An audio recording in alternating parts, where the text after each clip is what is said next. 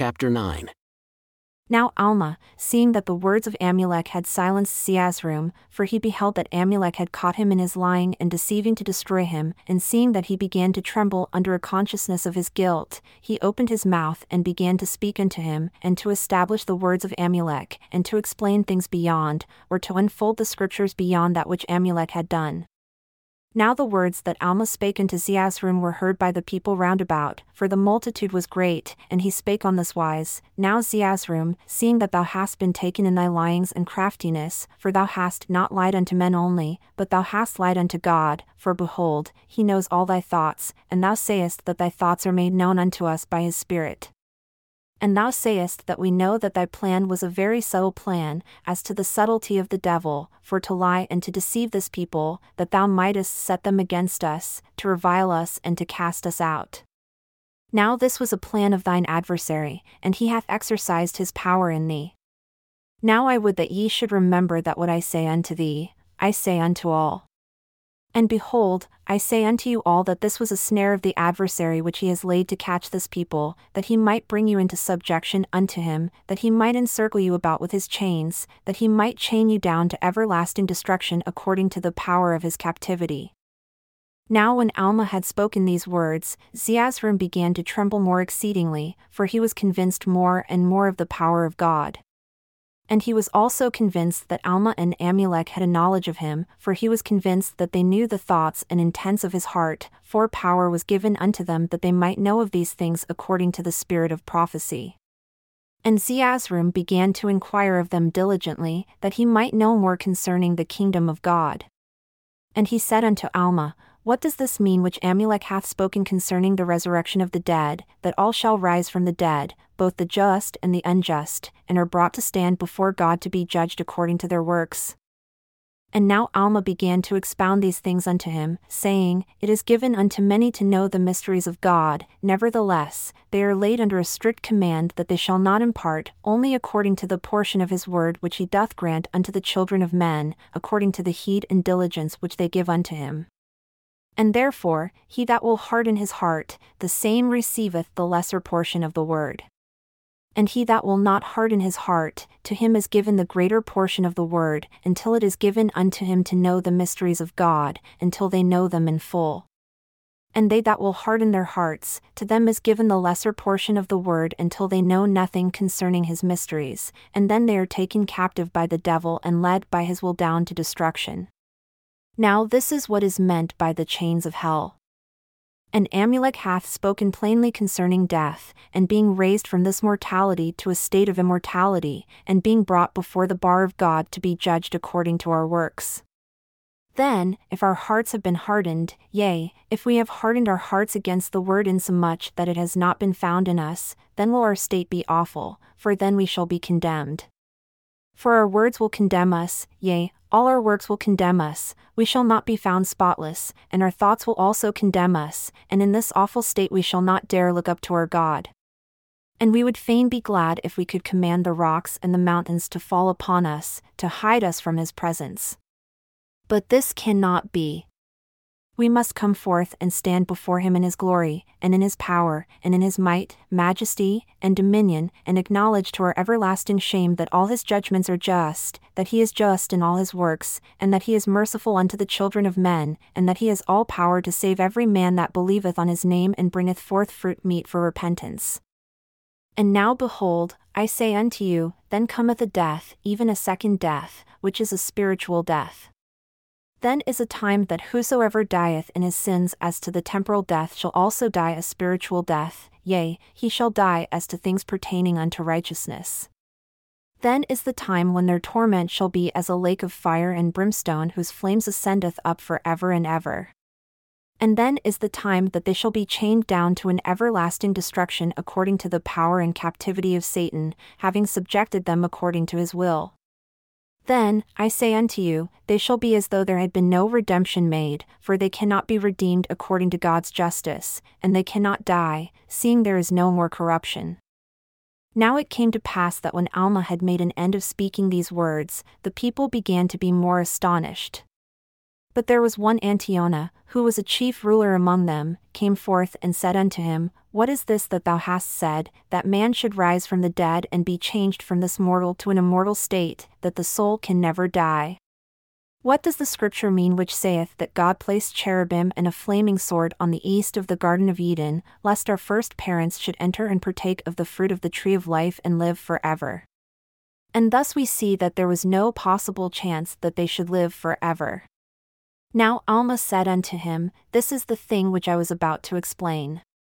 Now we see that Adam did fall by partaking of the forbidden fruit, according to the word of God. And thus we see that by his fall, mankind became a lost and a fallen people.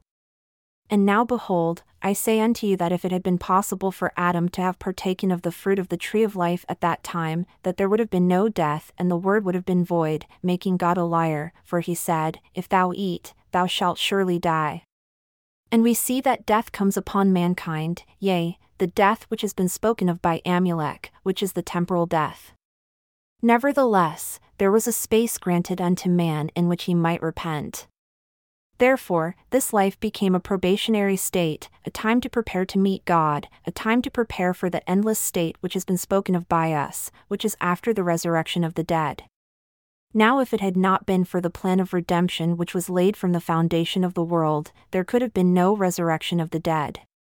But there was a plan of redemption laid which shall bring to pass the resurrection of the dead, of which has been spoken, and now behold, if it were possible that our first parents could have went forth and partaken of the tree of life, they would have been forever miserable, having no preparatory state, and thus the plan of redemption would have been frustrated, and the word of God would have been void, taking none effect. But behold, it was not so.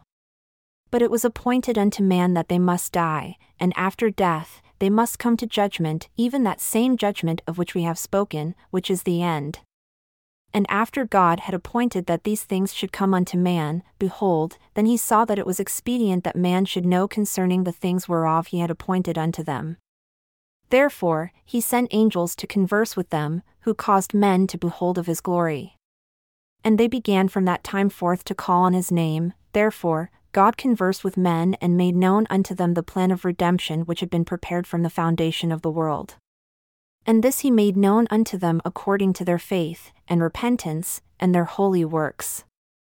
Wherefore, he gave commandments unto men, they having first transgressed the first commandments as to things which were temporal and becoming as gods, knowing good from evil, placing themselves in a state to act, or being placed in a state to act according to their wills and pleasures, whether to do evil or to do good. Therefore, God gave unto them commandments, after having made known unto them the plan of redemption, that they should not do evil, the penalty thereof being a second death, which was an everlasting death as to things pertaining unto righteousness. For on such, the plan of redemption could have no power, for the works of justice could not be destroyed, according to the supreme goodness of God. But God did call on man in the name of his Son, this being the plan of redemption which was laid, saying, If ye will repent and harden not your hearts, then will I have mercy upon you, through mine only begotten Son. Therefore, whosoever repenteth and hardeneth not his heart, he shall have claim on mercy, through mine only begotten Son, unto a remission of his sins, and these shall enter into my rest. And whosoever will harden his heart and will do iniquity, behold, I swear in my wrath that he shall not enter into my rest. And now, my brethren, behold, I say unto you that if ye will harden your hearts, ye shall not enter into the rest of the Lord. Therefore, your iniquity provoketh him, that he sendeth down his wrath upon you as in the first provocation, yea, according to his word in the last provocation, as well as in the first, to the everlasting destruction of your souls, therefore, according to his word unto the last death, as well as the first. And now, my brethren, seeing we know these things, and they are true, let us repent and harden not our hearts, that we provoke not the Lord our God to pull down his wrath upon us, in these his second commandments which he has given unto us, but let us enter into the rest of God, which is prepared according to his word. And again, my brethren, I would cite your minds forward to the time when the Lord God gave these commandments unto his children.